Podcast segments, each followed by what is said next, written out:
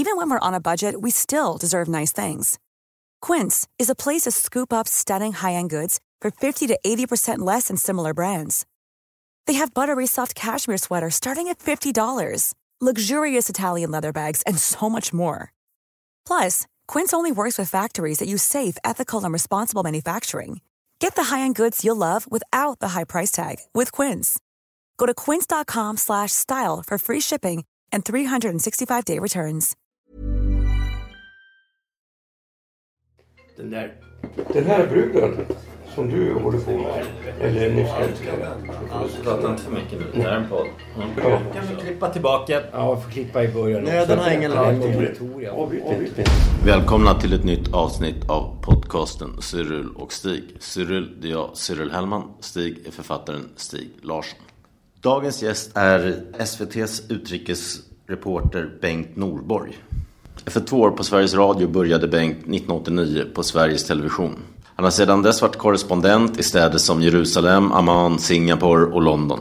Han syns idag på nyheterna och framförallt i korrespondenterna med världen som arbetsfält.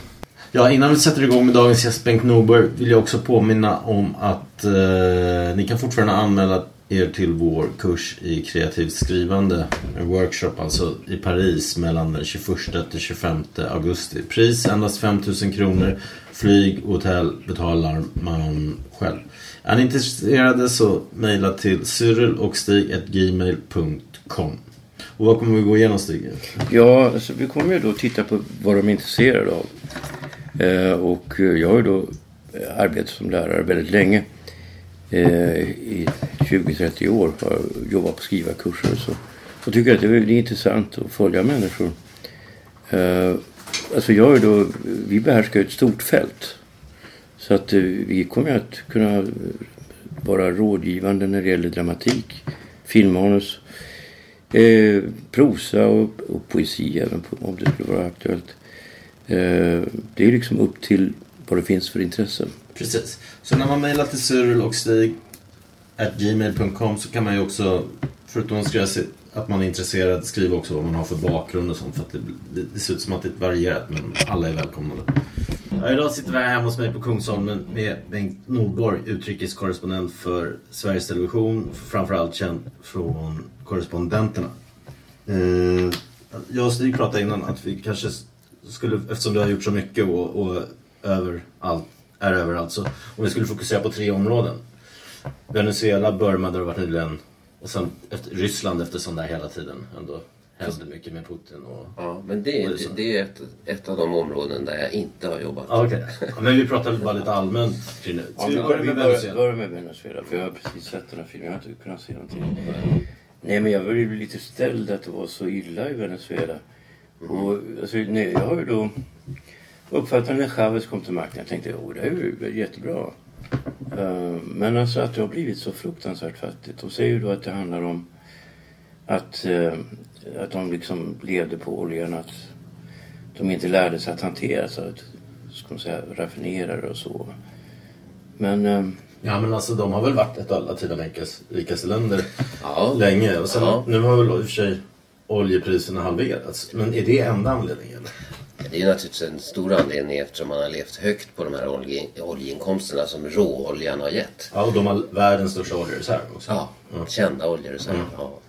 Eh, men som en eh, venezolansk expert sa till mig, vi, vi levde högt på oljan men vi lärde oss aldrig att spara. Och med det menar han väl också att investera. Att, Bara som Norge. Ja, nu har ju Norge, hade ju Norge, har ju Norge en annan nivå då Mm. än Venezuela. Men ja, det gick att iscensätta stora projekt. Det gick att eh, eh, omfattande sociala insatser och ge naturligtvis en majoritet av väljarna vad de önskade här och nu. Men det kanske inte alltid var vad ska man säga, det bästa för landets ekonomi på lång sikt. Så när då priset i stort sett halverades på ganska kort tid så stod de där och fick inte in de här inkomsterna som de behövde för att betala hela den här ruljangsen. då. Men alltså det de, de säger där, några antyder, eller regeringen antyder att, att det handlar om att vissa människor har helt enkelt dragit med pengar. Det kan väl också ligga någonting i det. Säkert. Alltså det- Säkert. Ja, men det, korruptionen är omfattande. Ja. Säkert. Säkert är det så. Och att man inte har haft eh, hur ska jag säga, en tillräckligt stark våldsapparat för att förhindra dem. Ja, nu har de andra sidan. Jag tänkte på Argentina faktiskt och juntan. Jag läste det att de har ju till och med beställt in hundratals bilar för pansarfordon från Kina för att ta de här demonstranterna som... Jag uppfattar att det är demonstrant, demonstrationer varje dag nästan upplåt.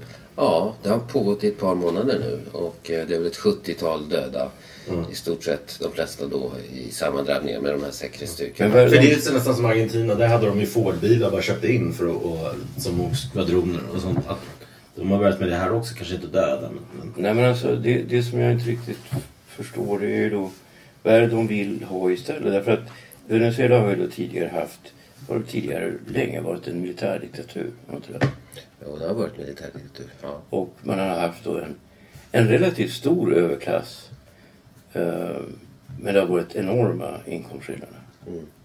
Så vad vill, vad vill befolkningen ha nu? Alltså det, beror, det beror naturligtvis på en del vem du frågar. Eh, och det är ju inte en majoritet av befolkningen som är ute och demonstrerar. Det tror jag man ska ha ganska klart för sig. Mm. Och det finns en klassisk skiljelinje här också mellan Eh, de chavist, chavistas mm. som ändå har suttit vid makten mm. Eh, ganska länge. Nu är Maduro oerhört impopulär även bland chavistas. Mm. Men han hade ju makten väldigt länge och han företrädde ju väldigt många som tyckte att det var bra under hans tid och han hade pengar också att spendera. Maduro var väl också, han var, han var inte militär som Chavez utan kom, var fackföreningsman, busschaufför som han ja, jag tror som det var administratör. Ja, ja, jag har för mig att han var busschaufför. Det är så konduktör av ja. slag. Ja. Eh, men skiljelinjen gick då mellan de här som stödde Chavez och en, en högeropposition, uttalad mm. högeropposition. Mm. Eh, som naturligtvis ville få del av kakan och makten. Eh, men, men befolkningen, majoriteten har ju stött Chavez, stödde ju Chavez i val. Så vad som händer nu är ju att en mindre del är ute och demonstrerar. Hur många de egentligen företräder vet vi ju inte mm. eftersom det inte är några val nu och Maduro mm. vägrar att gå med på några mm. val. Troligt skulle han ju förlora men jag skulle mm. säga att det är väldigt många mm. som sitter vid sidan på staketet och tittar mm. vad som ska hända egentligen. Inte minst många chavistas förstås. Mm. För jag tänker på i ditt reportage som var sista nu för säsongen i ja. Korrespondenterna. Att det, alltså desperation, det känns ju, situationen känns ju desperat. Att till och med sopgubbarna äter sopor. Liksom. Mm. Ja. Det är lite som Bob Marley sjöng Hungry, Hungry mob is an angry mob på något sätt. Liksom. Att, att de, om det är de som demonstrerar, men det kanske inte är de hungriga. Så. Nej, det är inte den, den allra, de som har det svårast. Det sades ju också här att, mm. och särskilt om det är yngre människor, de är ju också rädda för att del, de, för dem handlar det om överlevnad på gator. Ja, man ser ju att människor som är riktigt fattiga och de, de brukar ju inte ställa till med några protester överhuvudtaget. Nej, och de förstår inte politiken och vill inte blanda sig i. Mm. Och de har fullt upp med att klara sin vardag helt enkelt. Mm. Det är ju likadant här. Mm. Så det är väl en, eh, dels är det en, en, eh, en höger medelklass och mm. överklass. Och sen så är det väl i och för sig många som har fått det väldigt mycket sämre men som mm. befinner sig någonstans i mitten. Mm. Eller har befunnit sig i mm. medelklass kanske och inte varit så engagerade tidigare. Inte chavistas alltså. Ja. ja men alltså, det, som jag ser det så måste det, för det är många länder nu, alltså Bolivia har det också eh, det här Evo Morales så. Mm så har du ju vänsterregimer och jag har ju uppfattat det där som någonting bra. Va? Mm. Att även i, både i Brasilien har du den här, hade du Lula va? Lula, som mm. fackföreningsbossen. Eh, men alltså det, alltså det komplexa med det är att det är så röriga samhällen. Och eh, eh, det, är, det är väldigt svårt utifrån att få en sorts överblick över det. Mm. Och eh, svårigheten att veta hur pass korrupt, är det fortfarande korrupt?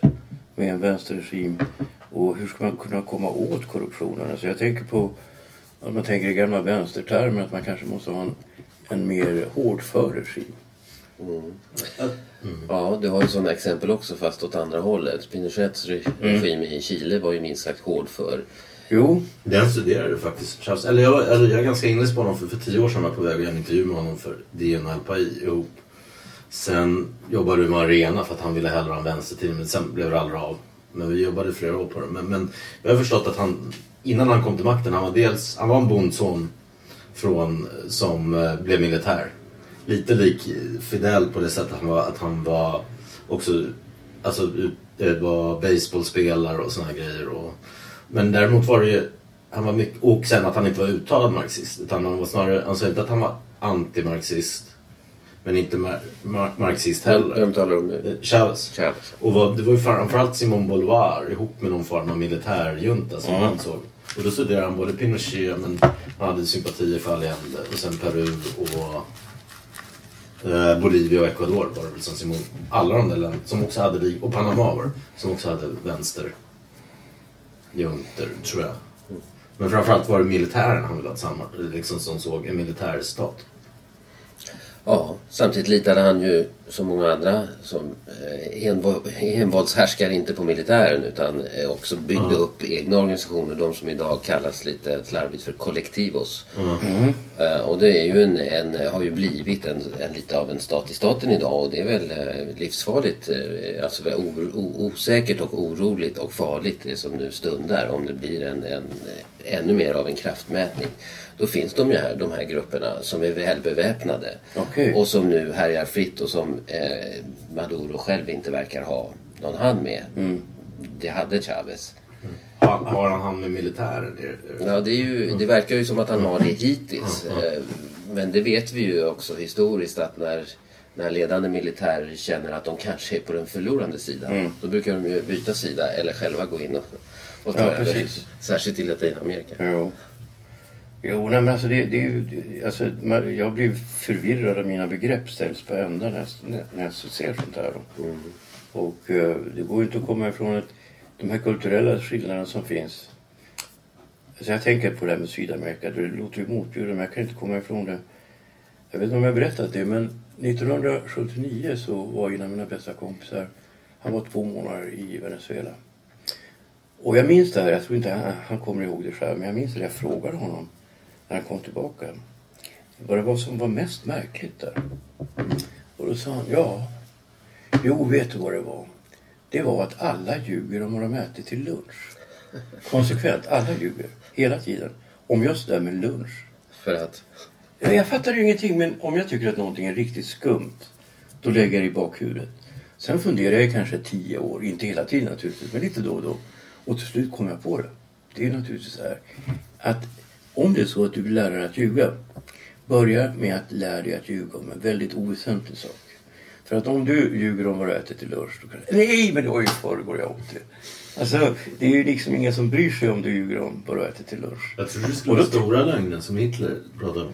men Nej. först måste man kanske klara av Man måste klara av det där. Men om hela befolkningen håller på med sådana här små lögner.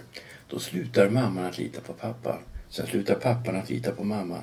Och sen får du gatubarn. Gatubarnen ramlar inte ner från, från himlen.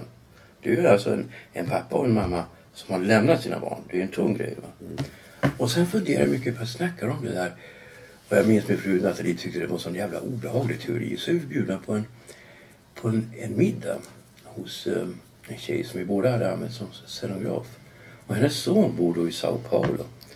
Och så frågade jag hur det var där och vi sitter där vid middagsbordet. Ja, det, det är jävligt fint. Han tyckte det var väldigt bra att bo i, i Sao Paulo. Men det är en väldigt konstig grej. Det är att alla ljuger om vad de äter till lunch. Och det blev alldeles, jag såg Nathalie bli alldeles stel. Tänkte hon, ska Stig rätta den här hemska idén? Men alltså jag tror det kanske har spridit sig då från Venezuela långsamt över Sydamerika. Ja, men I Brasilien vet jag med gatubarnen? att det är många sådana som alltså föräldrarna sparkar ut eller att de... Alltså det, det är något... Föräldrarna beter sig inte så schysst mot de här. I alla fall. Eh, Nej. De, Nej men alltså det är väldigt konstigt för att om du tänker andra, du har ju rest runt i hela världen och sett jag menar i Afrika är det ganska osannolikt om det inte blir krig eller någonting. Alltså inbördeskrig som i Liberia och så Sierra Leone. äh, Eller nu Syd, Sydsudan och så. Att man lämnar sina barn. Va? Det blir någon släkting som tar hand om dem. Sammanhållningen är bättre. Ja. ja, jag vet inte. Svårt. de här som avslutade ditt reportage där i, från Venezuela. Det var en bror och en lillebror. En storebror och en lillebror. Ja. Hade de blivit lämnade av sina föräldrar? Eller? Ja, eh, den lilla hade ju blivit utsparkad Mm. av pappan. Mm. Eh, Och eh, den stora hade ju lämnat i och för sig frivilligt sa han. Mm. För att han ville inte att mamman skulle dra på sig Mm. våld från ett gäng som hotade honom. Sen vad, vad de här historierna är värda, det, det vet man ju inte riktigt. Men han var, hade varit med i ett kriminellt gäng. Eller där. Oklart, Ja. men han hade i alla fall några affärer med Mm, dem och det kan ju okej. räcka med någon väldigt liten skuld för att du ska... Mm. Och särskilt idag i Venezuela. Det är klart. Ja. Nej men det är ju det, alltså när man tittar på sådana här krissituationer så är de ju väldigt olika. Och det, det jobbiga för en själv när man står vet, som åskådare och tittar på det. Det är när man känner att jag har inte heller någon bra lösning. Jag vet inte hur man ska göra. Mm. Men, kan, men alltså med det här med olja. även- De borde ju ha halva BNP kvar men det är klart att det betyder mycket. Men kan ett land, att, att det kan krackelera så för bara för att just oljepriser och sånt verkligen. Ja, men det hänger väl ihop med vilka utgifter du har och hur mycket du har Ja, projekt du har satt igång. Ja, de har säkert, de har säkert haft sitt, sin stora del av kakan. Så är det ju också i regel. Men sen på landet, landsbygden och så, så måste ju folk eh, ha mat i alla fall. Jag menar de är ju bönder. Men i regel nästan över hela världen så klarar man sig ofta bättre på landsbygden Mm. för att man kan odla. Om det inte är torka eller andra naturkatastrofer. Så, så, så ofta är ju livet, ofta i alla fall, Mm. väldigt hårt i staden. Å andra sidan finns det ju möjligheter till jobb, mer, fler möjligheter. Med. Jo. Nej men det, det är ju... Ja, det, är- det, är- det, är- samtidigt som människor dras till städer, man ser i Afrika hur de här städerna växer dramatiskt. Och det är klart, det kanske inte är så roligt att vara bonde någonstans. Nej, ingen vill bruka jorden numera. Ska vi gå över till den andra militär diktaturen om man ska kalla det. Det kanske inte är diktatur längre. Burma som du filmar. Hur ska man se på det? Är det... Ja, det är en bra fråga. Är det en diktatur eller inte? De har ju haft val och, och, och de... eh, eh, ja, de fick ju ganska högt betyg och att lära ja, gått det är inte som för tio år sedan i alla fall. Nej, nej, nej, nej, nej, nej. Alltså man har haft demokratiska val och eh, man valde sin the lady, sin dam, Aung San Suu Kyi. Eh, helt klart och hennes parti fick ju stor majoritet. Eh, men det är ju inte demokratiskt ändå i den, trots det valet därför att militären kontrollerar en stor del av parlamentet. Hon är 25%. statskansler och så är det någon annan Ja, president. det är ju en konstruktion Ja, då. konstruktion. Ja, därför att hon har varit gift med en utlänning. Eh, Och det går inte enligt konstitutionen att bli president. Då. Så det finns en president som är en symbolisk figur. Men man konstruerade den här posten åt henne. Eh, och, och nu är ju tvistemålet huruvida hon har någon reell makt. Och om hon har den, om hon har det, använder hon den då på, på ett rätt sätt? Och där är ju många i väst jättekritiska. Och medan många i Burma eh, och inte minst eh, hon själv då svarar att ja, men ni fattar ju inte det här. Ni vet ju inte hur det går till här borta. Ni ska inte komma och tala om för oss hur vi ska göra. Här har jag under hela min tid i både i, i, i husarrest, 15 år satt hon, och eh, i tid som opposition när hon byggde upp partiet och så vidare och i valen talat om att mitt program bygger på försoning och kompromisser och förhandlingar. Och då Inte som applåderar... Sydafrika i någon- situation. Ja, det kan man väl säga. Ja, visst, Mandela gick ju eh, in i kompromisser. Det var ju maktdelning i början. Eh, och, eh, och då applåderade alla, säger hon. Eh, Men så fort jag vann valet så vill man inte se mig fortsätta med det programmet. Fast det är det jag gör. Jag söker hela tiden försoning och jag söker kompromisser, jag söker förhandlingar och det är så jag måste göra. Eh, vi har inte en demokratisk konstitution. Den skrev militären och hon kan inte ändra på den, inte än i alla fall. Nej men det är väl det, alltså, som jag ser det när det gäller sådana länder så måste man acceptera att ja, hon har säkert eh, goda intentioner, det tror jag. Men, tro. men, men alltså det är ju inte heller, det görs ju inte i en handvändning. För det stora problemet i Burma det är ju att du har, alltså själva regimen, militären, de är ju extremt nationalistiska vad jag förstår. Ja, och sen så i Burma är det ju också ett faktum att du har vadå 135 etniska minoriteter. Kända, godkända och så vidare. Eh, och burmeserna är naturligtvis måna om sitt, sin kontroll. Ja. Och man har fortfarande världens, pågår ju världens längsta inbördeskrig. Ja, du ju- uppe i Kachin. Ja, du tog upp två Med Karen, som- Karen också. Ja, men där, är, det- där står det ju faktiskt still. Jag vet inte vad, vad statusen är. Om Det här det var vapenvila. Där är åtminstone en vapenvila. Så kriget pågår inte men i Kachin har det fortsatt. Trots den demokratiska utvecklingen och allting. Så att Det är också väldigt lustigt att de, alltså regimen någon form av buddhism, te- theravada eh. Men, men de förtrycker då, om man, om man, ska, om man ser till ditt reportage. Dels den muslimska befolkningen, den här uh, Rohingyas. Rohingyas och sen kristna. Den här, eh, låter lite... Folk, det är inte den bilden folk har av buddhism. Nej, det, buddhism är ju tolerans och så Ja, vidare. ja. Men buddhistnationalister i Burma har ju visat sig mycket våldsamma. Jo, men buddhistnationalister kan nog vara rätt eh, intoleranta. Det tror jag. Ja. Ja, de menar ju då, eh, jag, jag menar, världen har engagerat sig för rohingyas för det, Mm. och till och med talat om brott mot mänskligheten och FN har ju inte Ja, de menar att det är bland de värsta liksom, Ja, ja hemskt. Många har, har, liksom, har dött och fördrivits, etnisk rensning och, och, och mord och våldtäkter och så vidare. Eh, sen är ju svaret också från eh, eh, ja, Aung San Suu Kyi och regimen och militären har hela tiden varit att ja, men det här beror också på att den här delstaten, den här regionen, Rakhine heter den, är den fattigaste i hela Burma. Och buddhisterna är i minoritet. Så där finns en spänning och en konflikt. Och då har det varit ganska lätt att piska upp en massa stämningar. Och sen är det ju så att rohingyas är den, är ju en minoritet som inte har medborgerliga rättigheter. Så det har ju Kachin. Kachin röstade ju i valet. De röstade ju på Aung San Suu Kyi. Eh, nästan alla. Eh, och är naturligtvis grymt besvikna idag för att det råder krig fortfarande. Eh, men rohingyas är faktiskt inte erkända och inte fått rösta. Varför, de varför är de inte det? det finns ju ett gammalt synsätt på rohingya som bangladeshier som har kommit över gränsen. De är egentligen inte hemmahörande i Burma. Det är, eller Myanmar som de säger. Och det, det är ju en sån utbredd uppfattning.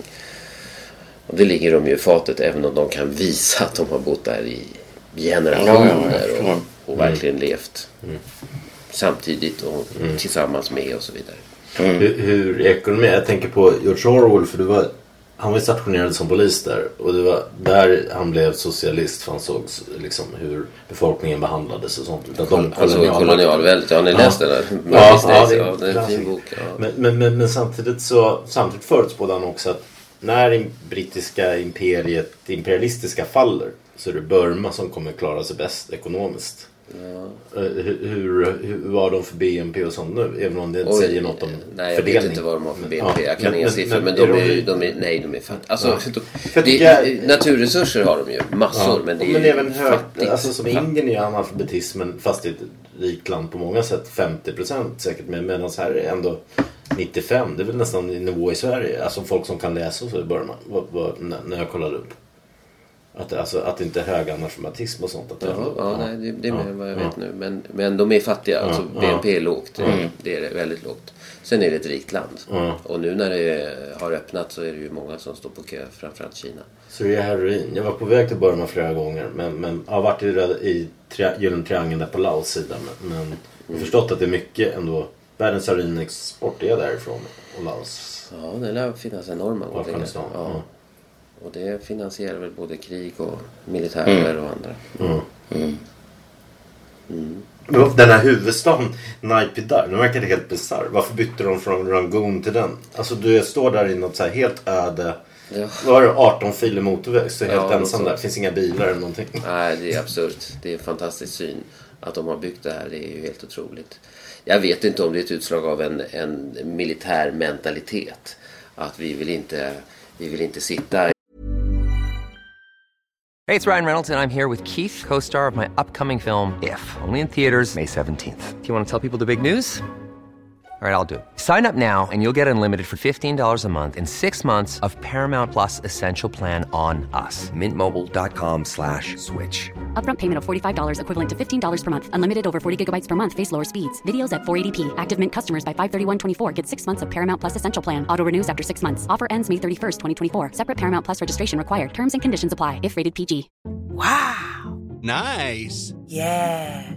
What you're hearing are the sounds of people everywhere putting on Bombas socks, underwear, and t-shirts made from absurdly soft materials that feel like plush clouds.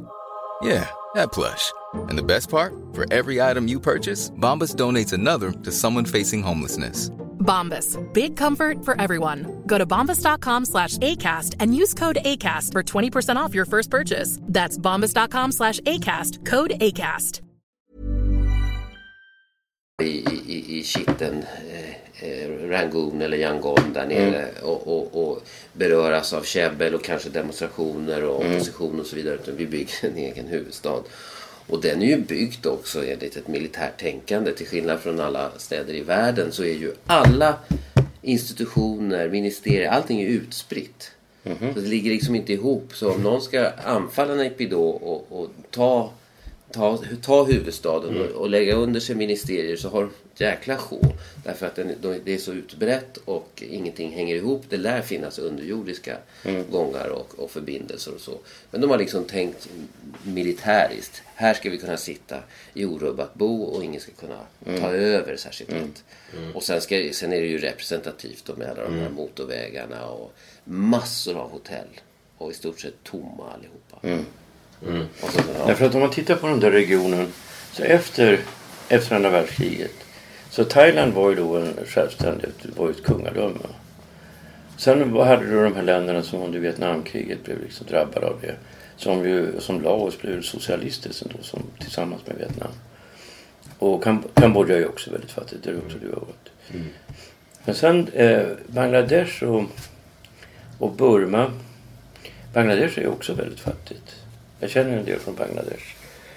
Och som har fått väldigt mycket pengar också av FN och så som understöd. Och, och de jag har pratat med säger ofta att det är, att det är fruktansvärt mycket korruption och att eh, det skulle kanske vara bättre att ha militären till makten därför att eh, de ser till att det i alla fall blir ordning. Men som det är nu så, så har eh, alltså, de visar mig då vad som har hänt under dagen i, i Dhaka då. Och det var ju alltså få- den typ av polisbrutalitet mot människor, mot uh, människorättsaktivister och så är, är ju ohygglig alltså. Men det är ett mycket större problem i Bangladesh idag med militanta islamister. Grupper Ja. som ger sig ut och har ihjäl folk som de tycker är alltför liberala, västerländska, förespråkar eh, Ja. mänskliga rättigheter och demokrati. De, är ju, de är ju dödens lammungar idag. Folk vågar ju inte säga pip. Därför att det dör så många. Så det är ju rätt läskigt. Men kan det inte vara det som gör att de här i Burma också känner inför de här eh, Ro- Rohingya-folket? Det, ja, det kan säkert användas i en manipulativ propaganda. Nu har man inte hört det som något framträdande eh, drag i, i det här. Utan det har nog gått att få folk att ge sig ut på. Ja, för att jag vet om man tittar på Kina så har ju då när det gäller uigurerna där i nordväst. Så har ju de kineserna, de har ju då, de tillhör ju då, Kina har ju då, det bygger egentligen på den stalinistiska minoritetspolitiken. Alltså att man, man värnar om minoriteter egentligen. Det låter ju inte som att Stalin skulle göra det men när det gällde små minoriteter så gjorde han verkligen det. Såg till att de fick läroböcker och sådär. Va? Och när det gäller, jag har ju läst precis en bok om Sibirien. Och när det gäller hur man behandlade befolkningen i Sibirien före revolutionen så var det ohyggligt. Men efter revolutionen så började man faktiskt se till att de fick eh, säd och sånt där. Alltså de som var i norr som ibland utsattes för svält. Va? Här blev jag från ryssar alltså, som bodde under Sovjettiden också att det inte var någon rasism eller så på det sättet. Man tillät inte prata skit om andra grupper och sånt. Men Stalin var väl själv georgier, eller? Jo, men alltså, alltså överhuvudtaget hela det, det var egentligen från Lenin alltså. Den kommunistiska politiken. Och, eh, och i Kina med, så var det efter Mao Zedong och Zhou Enlai och de där. Så har de då det här med att de hade fyra stora minoriteter. Va? Det är då eh, uigurerna och det är shuang. Vilka är det mer? Ja, tibetanerna och koreaner tror jag. Ja, de har, det är sant. De har massa koreaner med gränsområdena där. Det är sant. Och eh, de... eh, Och det är ju faktiskt så att du blir särbehandlad. Jag tror att USA har snott det där av Kina. Du har muslimer också i Kina. Ja, men det, det, det är de som är uigurer. Det finns andra muslimer också. Men, Men, men i de här systemen, Stalin, Mao, det handlar ju också om så länge de tjänar systemet och inte Ja. tänker eh, opponera sig. ja, naturligtvis. Ja, Alltså opponera sig, det var ju, Nej, det det var ju inte. otänkbart. Nej, var inte. Men alltså så länge som... Och det gjorde att, att om du till exempel... För jag, när jag var i Kina frågade jag då folk om det där. För jag tyckte det var skumt att, att folk tjänade på att framstå som att de kom från till exempel Shuang. Som är ett thai-folk va, i södra Kina. Eh, men de ville inte det utan de ville framstå som han. Och då var det en kille som berättade, han sa det, ja han tyckte också att det var konstigt. Han hade en kompis som var halvtibetan. Han kunde alltså välja tibetan eller han. Och valde han. Och han tänkte bli läkare men han kom inte in på läkarlinjen. Det hade han gjort om han hade sökt som tibetan. Så att det där är något som den här med positiva segregeringen som finns i USA. Mm. Eh, att den kommer från Kina, det är helt absurt. Nej, det är klart att alla härskare vill väl ha alla med sig på tåget om det Jo. går. Och eh, det är väl bara så fort det inte går som det... Ja, nej men alltså just det där med i Burma så handlar det säkert också om att de, de talar alltså, någorlunda närbesläktade språk som ändå är helt olika varandra. För de kan inte kommunicera. Om de inte talar de, de flesta Karin och Karen och, så här, och Kashin kan ju burmesiska. Men vad tror du kommer hända? För det är väl det som folk undrar mest. Den, hur, och pratade de om det förresten i Stockholm? Du träffade henne när hon var här? Lady, Lady. Ja, det- var inte mycket till prat kan jag säga. Man fick en fråga. Jag Okej. stal, stal till mig en till då. Okej. Eh, och För det är det här med rohingya som folk undrar. Ja, världen frågar ju och hon eh, blir ju lite störd av det. Hon har ju ett standardsvar som går ut på att jag har, vi har, regeringen tusen och ett problem. Och ni frågar bara om det här. Och så brukar hon ju upprepa då hur många minoriteter som finns och att det har pågått krig väldigt länge och att det finns eh, läger med massor av människor från olika grupper och att vi måste liksom föra dialog med alla möjliga här. Och, och, och så pekar de på de fredsförhandlingar som man faktiskt försökt att iscensätta med alla de här grupperna som man stridit med. Och så vidare och pekar på eh, också på begränsningarna. Så hon sitter ju faktiskt också, det vet vi ju, hon sitter ju fast och skulle man utmana militären så är det väl inte så troligt att hon sitter kvar. Och frågan är vad som skulle hända då. Men, men jag menar, jag vet inte hur länge det här håller för att ta alla de minoriteter som har röstat på henne. Eh, de är ju ganska besvikna och har kanske inte lika mycket tålamod som majoriteten i av befolkningen. Så att man kan ju tänka sig att risken finns på sikt i alla fall att det blossar upp. Och då får ju militären också mer vatten på sin kvarn, mer resurser och så, ja, så är man inne i en våldsspiral igen som är allvarlig. Så Ska vi gå till Ryssland? Du har inte varit där nu, men jag har för mig att du har varit där förr. Jag för mig att jag såg något när du var i Tjernobyl. Ja, ja Hur det, vågar det var... du det? Tjernobyl. Det skulle Ja. fan inte Johan fråga. Nej, då finns det betydligt värre ställen. Jag, jag, jag, kan, inte, jag kan förstå psyko, den psykologiska rädslan för eh, radioaktivitet och cancer och så vidare. Men då skulle jag säga att, eh, att eh, Irak, Syrien, Venezuela, eh, ja, alla möjliga ställen har varit betydligt läskigare och farligare ändå. När man börjar sätta sig in i de här strålningsvärdena och börjar fundera över vad det handlar om i, i, i stråldoser eh, jämfört med att flyga. Jag flyger jättemycket. Alldeles för mycket. Ja, det får man ändå. Ja, Oj, det har jag också gjort mycket. Ja. Så att, eh, nej, jag var inte så orolig. Okej, okej. Nej, det tycker jag. Men hur ska man se på Ryssland då? För att det känns ju som... Det går vissa rykten om att Putin ska lämna sin plats snart, inom några år, liksom, eller till förfogande. Men det är samtidigt som de, de, det är mer, nu är det väl en diktatur Ryssland kan man säga. Och det är, I Östukraina så börjar de bråka igen och det inför mer och mer bisarra lagar som den här kvinnomisshandelslagen ut. Som i och för sig, när jag, det- pra- nej, när jag pratat med ryska kvinnor, en del tar, jag har frågat två, en sa ah, men den är väl lite illa, den andra tog det med en axelryckning. Liksom. Så Jag, jag tycker inte vi ska lägga oss i lagstiftning i andra länder om de demokratiskt kommer fram till att de vill ha den lagen. Ja, men jag vet inte om Jag det är att- jag demokratiskt. Tycker, ja, men jag tycker att det är stötande samtidigt. Alltså, jag respekterar de som är muslimer och jag tycker att det är stötande att vi försöker lägga oss i hur muslimer vill leva. Det, innan vi pratar lagstiftning så kanske man måste börja fundera över just om, om det är en diktatur eller inte. Eh, För det är klart att ja, om, om diktaturen har bestämt en ny lag så kan man Ja, ju men det är ju inte tillåta en, sig det är ju inte en diktatur. Nej, men om Putin är en, en nästintill allsmäktig ledare. Nej, men alltså, han skulle ju vinna ett demokratiskt val hur lätt Det skulle han antagligen. Det, det håller jag med om. Det håller jag med om. Jag tror att oberoende... Och jag har svårt att tro att han är på väg bort. Det har jag väldigt svårt Nej, det tro. tror inte jag heller. Det var någon tidning, de hade fått ta bort, som skrev det tydligen på nätet. Och de hade i och för sig fått ta bort det efter ett dygn. Men, men, och det är samma sak där. Press och, och IT-lagar och sånt, det håller på att inskränkas rejält. Yahoo och Facebook och sånt håller på redan på att göra om allting för att anpassa det till något nytt för Ryssland just. Jo, men alltså jag tycker det med Ryssland, det är liksom inte så jävla mycket... Alltså det är min personliga åsikt, men jag tycker verkligen det att, att det, när man slår på tvn i Sverige så verkar det som att Sverige befinner sig dels i krig både mot Ryssland och sen mot USA också. För de här angreppen på, på, mot både Trump och mot Putin, de är helt... Alltså, det verkar ju farligt för oss. Alltså. Jo, Ska- men Ryssland vi har ju varit liksom- ett hot mot Sverige Ja, men ska vi oss, ska vi oss på tillbaka. USA och Ryssland? Alltså jag tycker det verkar dumdristigt. Vad, vad tror du det beror på då? Är det bara Jag dumhet? tror, att, nej, jag tror att det beror på de svenska journalisternas... Eh, alltså någon form av sån här... Det finns ett psykologiskt problem med, med journalisterna. Som jag tycker har blivit tydligare efter det här med Trump.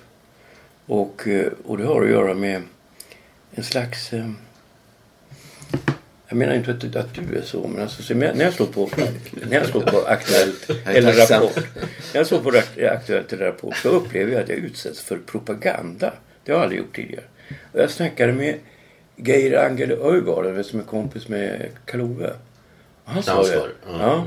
Han sa det. Jo, jag tycker, alltså ungefär sedan ett år tillbaka så är svensk nyhetsjournalistik, alltså på tv särskilt, va? Har du några exempel på propagandan som du känner att du utsätts för? Ja, det handlar ju framförallt om, alltså när jag såg en dokumentär om eh, Putin, en fransk dokumentär. Då tänkte jag så här, men kan det här visas på tv? För de visar ju då en helt annan bild av Putin. Eh, och det var då en kvinna som från franska akademin. Eh, som, hon var den första som tydligen hade, hade ju gissat att, eh, att öst skulle falla. Hon var den första i, i världen. Eh, och hon, hon sa ju det att det handlar om missförstånd. Att man inte riktigt förstår hur Ryssland finns väl fungerar. finns vissa likheter däremellan i statsskick det. det. I alla fall, eller det fanns. i- Nu tror jag Putin har gjort om. Jag kommer ihåg när jag pluggade statsvetenskap så var ju den ryska och franska konstitutionen var identiska på hur de väljer presidenter och, och sådana grejer. Men det tror jag Putin har in, gjort om nu. Jag vet inte. Ja, men sen har ju han Gerard Badier, skådisen. Han, det, det verkar vara... Ja, men Han Rys- drog till- Ryssland har ju väldigt nära, nära kontakt med Frankrike. Det har ju alltid varit så. Och fransmännen var ju... Det var ju tyskarna som erkände Kroatien. Fransmän, fransmännen var ju emot det. Eh, och som, som sen resulterade i kriget på Balkan. Det var ju tyst, det var ju Genscher som pushade för att man skulle erkänna Kroatien. Och som sen resulterade i hela Balkankriget. Det var ju tyskarna ville ha en autostrada ner till Medelhavet här. Gamla Det nazistiska började ju Slovenien som utropade självständighet. Och Jo, då men det var väl serberna- ingen som Nej, brydde sig om serberna det, drog va? inte så stora växlar på det. Nej, slovenerna var ju ett mycket alltså, litet och homogent folk som också skiljer sig språkligt från de andra folken. Ja. Medan de andra folken de pratar ju samma språk. ja visst, visst. Så var det. Ja, det var... Apropå radioaktivitet och farlighet. Det var det farligaste stället man kunde vara på vid den Ja. tiden. Nej, det var grymt. Grymt krig. Hemskt. Jag vet att det var en kvinna vi träffade när vi var på Sacharij som var kulturadministratör där i Ocha, norra Sacharij. Och hon, hade, hon kom från Tjernobyl. Och hon blev så chockad av det som hände där i Tjernobyl. Hon hade en son. Att hon helt enkelt tog sig till den yttersta punkten, som hon, det här var ju under Sovjettiden, som hon kunde resa till. Eh, för att hon var med i partiet och så. Eh, och tog sig till ända till Ocha. Så långt bort från Tjernobyl som det gick. Var, var ligger det? Ligger i norra Sacharij. Ja. Sachalin, där borta. Ja, ja, ja. Ja, det, var kanske lite paranoid. Ja, nej, men på ett sätt kan man ju förstå. Det var ju fruktansvärt. Alltså den, alltså den nådde ju ända Sverige. Jag kommer ihåg själv den dagen när, alltså när det skedde. Att vi blev så här. En kompis, det var dagen innan valborg så vi, vi var typ 14 år. Hade varit vid Odenplan och fått alkisarna att köpa ut oss någon nå, nå alkohol till oss. Och sen blev vi så trötta mitt på dagen så vi gick in på stadsbiblioteket och bara sov där i barnrummet eller någonting. Sen såg man dagen efter att, och det hade hänt flera, att, att då hade det blåst hitåt. Och i Gävle tror jag var riktigt illa. Att det kunde ge jag, jag, jag läste i tidningen att det största nedfallet i Var i hela Gävle, Sverige. Nej, i hela Sverige. Det var, det var på Torbjörn Fälldins gård. Det var ju hans alltså, de mätte upp i vattentunnan där. Ja, men samerna också, de kunde inte äta renkött på 3-4 år. Det var vissa områden där det tog. Ja, vad säger du Bengt? Har det ett minskat intresse för utrikespolitik? Och så, alltså förr hade ju tidningar eh, korrespondenter i Spanien, Grekland, eh, Paris. Många legendariska. Arjen Wahlgren i Grekland. Och så. Det finns ju inte då. Det kanske är en i London, en, en i New York, en i Tokyo eller någonting. Det, det är inte på tidningar. Och sen på SVT har man du och några vänner som flyttar runt, åker runt överallt. Men du har inte så mycket bevakning. Ja, nej, det är inte På så. samma sätt som förr. Nej, Men det är kanske i medierna når ut. Ja. Ja, nej, det är verkligen inte på samma sätt som förr. Men dels är ju världen så väldigt mycket närmare idag. Eh, du, du kan ju få reda på det mesta om vad som händer med några få knapptryckningar. Förr var en, en story som kom eh, som var inspelad på en filmrulle som kom en vecka efter att den var inspelad. Det var ändå nyheter och det var någonting eh, unikt och, och autentiskt som, man absolut, som det absolut fanns ett behov av och alla ville se och höra. Eh, idag kan man verkligen på ett ytligt plan i alla fall hålla sig oerhört informerad hela tiden. Mm. Ja, men det gäller ju framförallt invandrare jag känner som visar mig då på sina smartphones eller vad det heter. Heter det smartphone? Ja. Eh, som visar, ja titta här vad som händer. Så sitter jag och tittar, oj oj oj. Alltså men det är då, det har ju hänt då dagen innan eller något sånt där. Men, men behovet av att eh, få en, i det här fallet då, svensk blick på vad som händer. Kanske en tolkning, en svensk språkdräkt. Också identifikationen. Eh, att det är en svensk som är ute och tittar runt och visar verkligheten och guidar kanske. Det, det behovet är ju enormt. Och eh, alltså vi vet ju på på nyheterna vet man ju att, att utrikesmaterialet är enormt uppskattat. Så det är ju inte så att, att folk är mindre intresserade e- egentligen. Jag tror kanske att det till och med är ännu, ännu fler kanske som är intresserade idag än tidigare. Det var mer en, en, en, en grupper som var intresserade tror jag förr. Eh, Men nu är... Alltså, det går ju också i vågor märker man på vissa flyktingströmmen. Ett tag var det bara det varje dag och då tyckte man synd om flyktingarna som tog sig över Medelhavet och och genom Medelhavet och gränserna från Turkiet. Men, men idag är det inte så mycket sånt längre. Men, men, men det går i vågor förstår jag, att man vill veta vad som sker Ja, på en viss nivå. ja, ja. Eh, vad var det mer jag tänkte på? Ehm, vad pratade vi om? Nej, du sa någonting om, om eh, positiva nyheter. Att det, Jo, det, det, det är ju så att, att folk efterfrågar ju jättemycket mer än förr tror jag. Positiva nyheter. Historier som, som ger, inger något hopp. Och jag vet inte, man kan ju tolka det som att, att världen är också skrämmande. Alltså alla är med i världen, alla vet vad som händer. Men det kan ju också bli ganska tungt att bära. Eh, vi har haft eh, kärnvapenhot och vi har haft andra hot tidigare och världen har kanske varit skräckinjagande men kanske inte varit riktigt lika nära eh, och, och, och, tillgänglig för oss. Eh, För det är ändå så att folk vill ha Folk vill alltid ha berättelser. För det är någonting som man kan Men ta till menar- sig. Men man vill ha positiva? Jo, man, Alltså, vill, man vill visa att det finns något hopp i världen. ja, nu menar jag gulliga klipp, eh, Youtube-grejer. Ja, men det, ja, det är ju underhållning och det är många som triggas Ja. av. Men jag kan ta ett exempel. Eh, Jag var eh, förra året i Somaliland. Ja. Som många inte vet Ja, ja, ja. eh, vad det är. Ja, Ja, jag såg. Ja, Självklart vet ni vad det är. Men eh, folk kan relatera till Somalia och de kan också höra ordet Somalia och så swishar de över till en annan kanal. För det är bara elände och det är krig och det blir aldrig bra. Eh, men att det finns något som heter Somaliland som då eh, inte är erkänt av någon eller någon men ändå är då den norra delen av det här landet som kallas Somalia. Eh, och som faktiskt har styrt sig själva i typ 20 år eller mer. Ja, så Och- länge nu alltså. Ja, det är ganska länge. Det är väldigt länge. Och sen så eh, har man framförallt hållit fred där. I, jag tror det är mellan 10 och 15 år. Man har inte haft Nej, konflikter och man har styrt sig själva. Man har kontrollerat sin gräns och sett till att det här i södern inte har spilt över. Och man vill ju inget heller att bli, bli eh, erkänd som en självständig nation bland andra nationer. Men nu är detta inte Sydsudan och inte ett jättestort krig och problem för världen. Så därför bryr man sig inte så mycket om Somaliland. Man är liksom glad. det- hur ser och- Somalia på Somalia då? Ja, det, det intressanta är att de har ganska bra kontakter och det verkar fungera. Det är klart att de inte erkänner dem fullt ut men det verkar som det finns en pragmatism och ett, ett samarbete trots allt.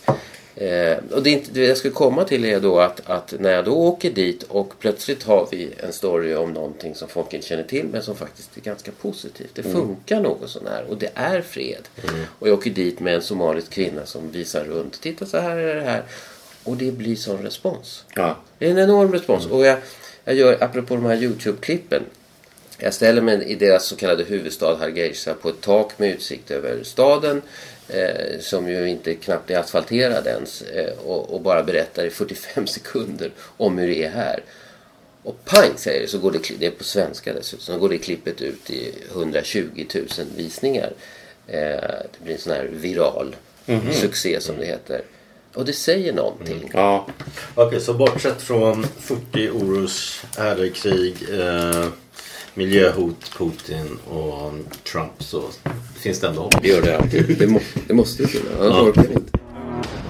Ni har lyssnat på podcast podcasten Cyril och Stig producerad av Contro. Vi hoppas ni gillar det ni har hört och går in på acast.com och prenumererar och delar på Facebook och Twitter till era vänner. Det är inte gratis att göra bra podcast och vi är beroende av bidrag och uppskattar varje sådant. Swisha till 123 069 1147. Och nu är vi runt midsommar så vi som övriga Sverige kommer ta semester. Så vi är tillbaka, det blir sommaruppehåll alltså. Vi är tillbaka i augusti. Eh, men så att för att ni ska ha något att göra under sommaren. Som att lyssna igenom alla tidigare 30 avsnitt. Så är, har vi en liten frågesport här på två frågor. Där man kan vinna nyutgåvan av min bok Rapport från fronten mot IS. Eh, så allt man behöver göra är att svara på två frågor. Och har man lyssnat på alla avsnitt så kan man dem. Och eh, eftersom vi har ett genomperspektiv, eller hur Stig? Ja, just det. så uh, får en kvinna och en man boken. Om man svarar rätt på följande frågor. 1. Vilken av följande gäster har inte stridit, eller har inte varit medlem i kurdiska befrielsearméerna YPG och YPG eller Peshmerga? 1. Dorpek Kobane. Kryss. Amine Kakabave. 2. Mehdi Seyed Fråga 2. I vilket poddavsnitt diskuteras Kiss sologitarrister Ace Frehley och Vinnie Vincent? 1. Åsa Linderborg. Kryss. Nina Hemmingsson. 2. Therese Boman. Maila in era svar till cyrilochstig.gmail.com. Vinnaren får en bok av nya utgåvan av Rapport från Hey, it's Danny Pellegrino from Everything Iconic. Ready to upgrade your style game without blowing your budget? Check out Quince. They've got all the good stuff shirts and polos, activewear, and fine leather goods, all at 50 to 80% less than other high end brands. And the best part? They're all about safe, ethical, and responsible manufacturing. Get that luxury vibe without the luxury price tag. Hit up quince.com slash upgrade for free shipping and 365 day returns on your next order. That's quince.com slash upgrade. Even when we're on a budget, we still deserve nice things. Quince is a place to scoop up stunning high end goods for 50 to 80% less than similar brands. They have buttery soft cashmere sweaters starting at $50, luxurious Italian leather bags, and so much more. Plus, Quince only works with factories that use safe, ethical, and responsible manufacturing. Get the high-end goods you'll love without the high price tag with Quince.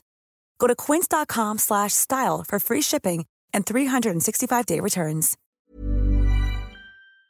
mot IS av mig.